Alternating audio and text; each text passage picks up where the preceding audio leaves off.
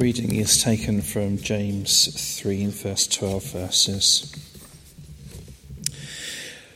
Not many of you should become teachers, my fellow believers, because you know that we who teach will be judged more strictly. We all stumble in many ways. Anyone who is never at fault in what they say is perfect, able to keep the whole body in check. When we put bits into the mouths of horses to make them obey us, we can turn the whole animal. Or take ships as an example. Although they are so large and are driven by strong winds, they are steered by a very small rudder wherever the pilot wants to go. Likewise, the tongue is a small part of the body, but it makes great boasts.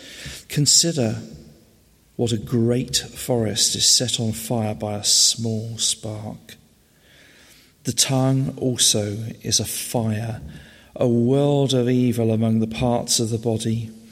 It corrupts the whole body, sets the whole course of one's life on fire, and is itself set on fire by hell. All kinds of animals, birds, reptiles, and sea creatures are being tamed and have been tamed by mankind, but no human being can tame the tongue. It is a restless evil full of deadly poison. With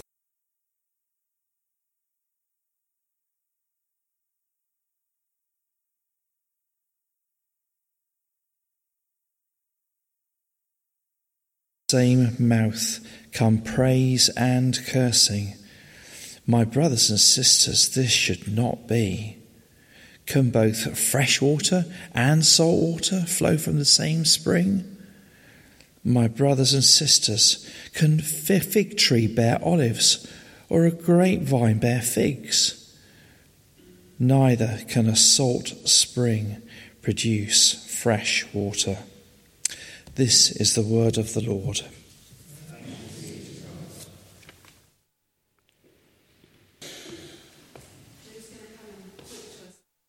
do you need a lectern?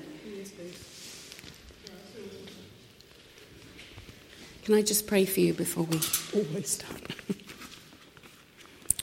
Heavenly Father, we pray that you will open our ears and our hearts to hear, and that you will inspire Joe with your words.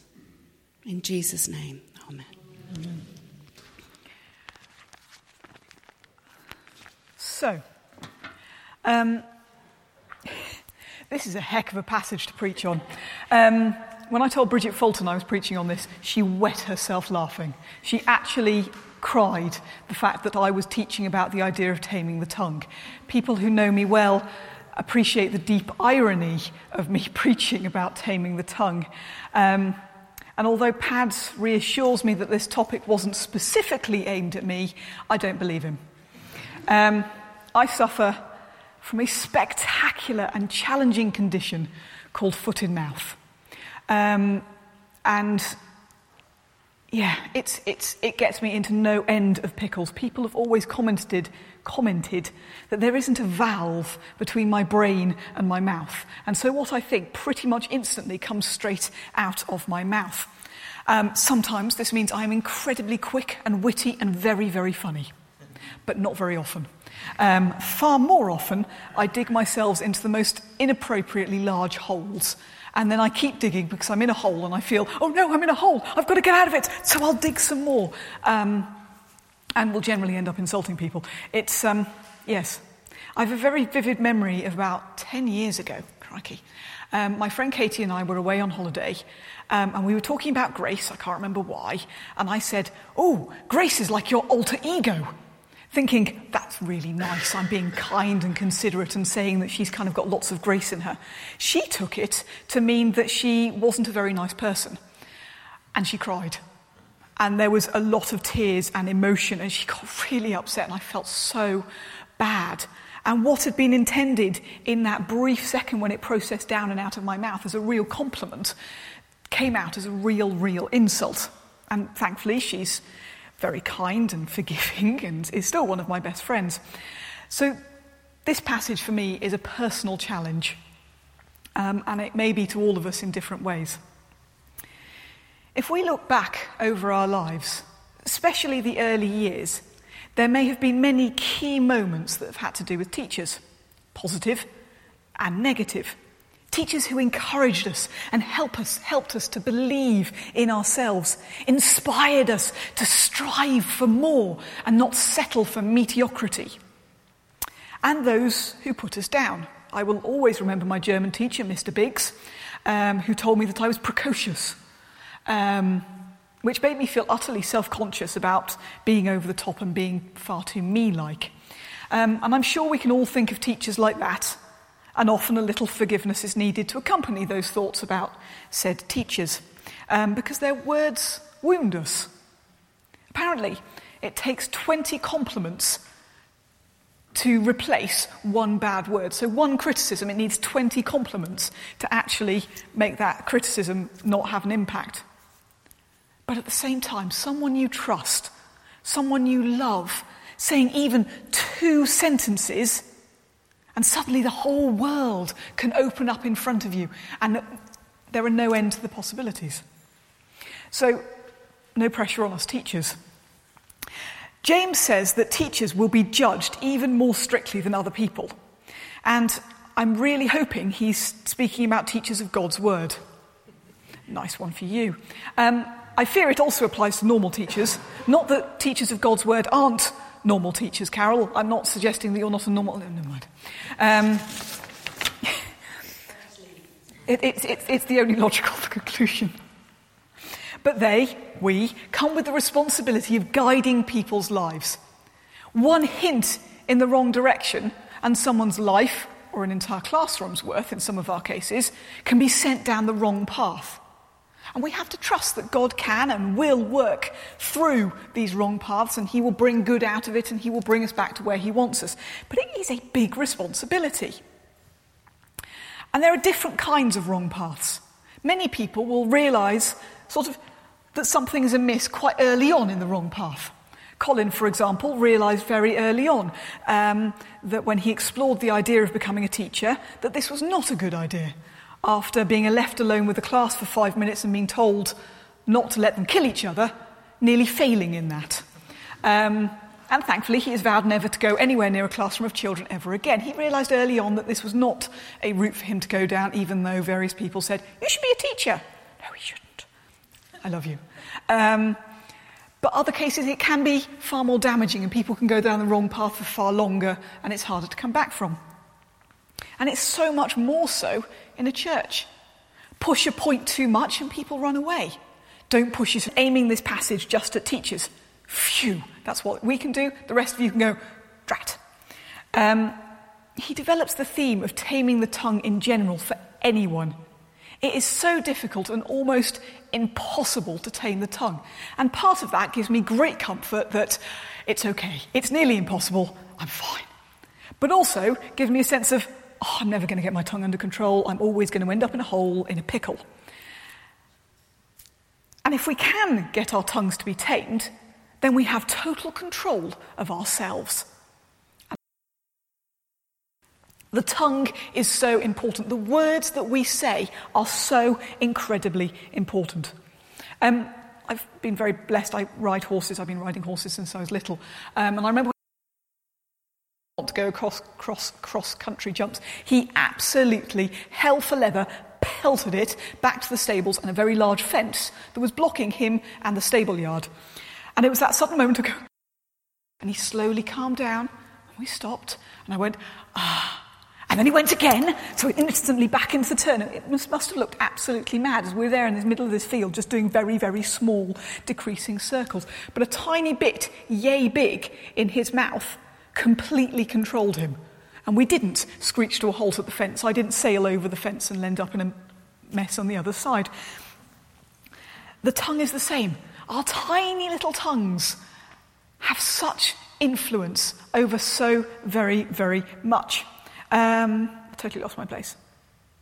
Yeah, Let's slip a wrong word and a wrong moment, and a precious relationship can be spoilt. And I'm so grateful that um, Katie's a very forgiving friend.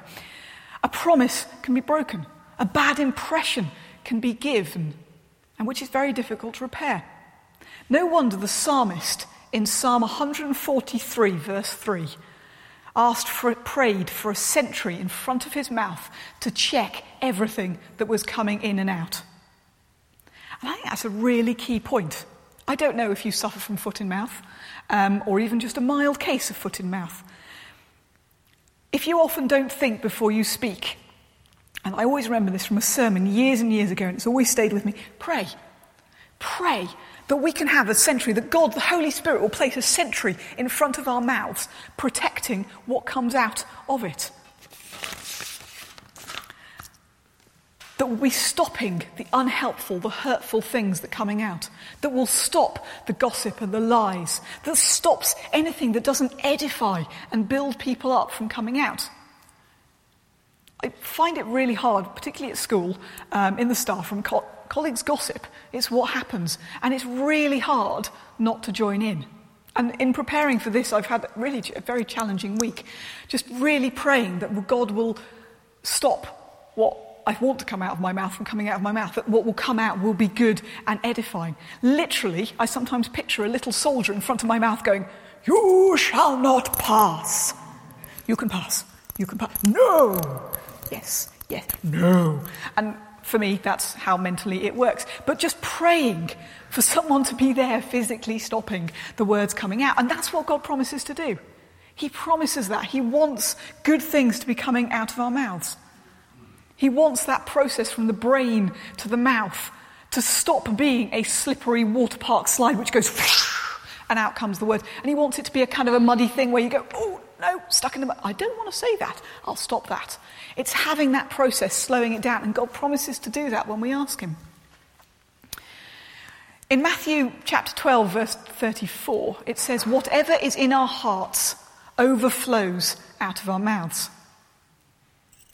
What comes out of our mouths is what is in our hearts. So if what's coming out of our mouths isn't loving, patient, joyful, kind, caring fruits of the Spirit like things, then what's in my heart? I want my heart to be full of love and joy. I want it to be full of the fruits of the Spirit. And it's a tough challenge to think about what comes out of our mouths. And it's a thing that requires real prayerful reflection. And no matter what, we can do this in a safe place. We know that no matter what, God loves us. We are completely and utterly loved. And that will never, ever change. He's never going to leave us, He is never going to forsake us. But when we ask those challenging questions, we can do it from that place of love. We are loved. But still, it's very, very useful and very good to sit there and reflect what is actually in our hearts, what is coming out of our mouths. And it's especially challenging the fact that we are all made in the likeness of God. So we are, we are cursing man, if we are being mean about other people, if we're saying hurtful things, we're basically saying that about God because we're made in his image. So if we're saying it to other people made in the image of him, it's like we're saying it to him. Do we want to be going around and gossiping about people if we're, it's like we're gossiping about God. Um, gossip is something that I was particularly challenged on in this, you may notice. Um, our hearts needs to maybe spend time wrapped in God's giant, loving purifier. If we want people to hear about Jesus, if we want people to be excited about his amazing love, his great sacrifice, the spring that comes from us needs to be crystal clear. What needs to be coming out of our mouths needs to be pure and loving and kind. We need His to purify us comes from a place of love. He wants the absolute best for us. He wants us to be the absolute best versions of ourselves that He designed us to be. And sometimes that means hearing challenging messages like this. But that's what the gospel offers. But our tongues can be used floating on cloud nine. After three years of marriage, Colin and I think we've totally got this marriage thing sorted now. Um, I still get that warm, fuzzy feeling whenever Colin tells me he loves me. I love it. It's, the words are so powerful. And our tongues can be used so powerfully to advance God's kingdom. We can affirm people. I love it when people prompts you to call someone or get in touch or say, That was great, well done. And you can see them go, Oh, thanks. There's nothing like it. It can bring such comfort. And affirmation is what's needed. Years ago, I was in a very dark place um, and I couldn't find a way out of it. And I was calling out to God for help, going, I can't do it, help. Um, and a friend of mine sent me a message, and it was a passage from Isaiah. Um, and lovingly, she'd written it out in a card and she'd sent it to me. And God used that so powerfully to draw me out of this darkness, to suddenly give me a hope and an excitement for the future. I could do it in His strength. I wasn't doing it by myself. That's what our words can do. We can speak and build people up, affirm how precious and loved every single person is. We may not like what they do, but who they are is loved, is precious, is adored by God. We can encourage what people are doing. From cup making cups of tea to the music group. The music group are awesome. You should be, you're fantastic. Your gifts, your talent, it's amazing. Building people up, it's what God loves to do. It's what people God wants us to do. Even if we don't think people need a compliment, we don't know what's going on under the surface. We can bring comfort in tough times, and even if it is as simple as, I'm here with you and I love you. God loves using us to speak his life giving words to people. So, just as we ask the sentry to guard our mouths and stop the bad stuff going out, we can ask for wisdom, for good stuff to go out, to build the people up around us, to speak into our communities, into our family, into our friends, into our workplaces, and so bring more of His love into the world. So there's three things I really want us to take away. Firstly, it's praying for the sentry to be there to guard our mouths, to guard what comes out of it, to let our words be used as a guide for what is in our hearts. To sit down with a friend, someone you trust, with God, or a cup of tea, and just say, Lord, what's in my heart? If these are the words coming out, please pinpoint what's in my heart. What do I need to deal with? What can I change? Well, in your strength, what can we do to. Heavenly Daddy, we ask that you stand guard over our mouths, that you will use them for good for your glory, to advance your kingdom. That you will slow down the process from brain to mouth so only life giving things come out that you can use to build people up and to advance your kingdom. And this is a scary prayer, Daddy, but purify our hearts so that only uh, love overflows from them. That is anything that is in our hearts that is not of you, that you'll take it out. Come, Holy Spirit, come be at work in each of every one of us so that we can grow to be more like you. Amen.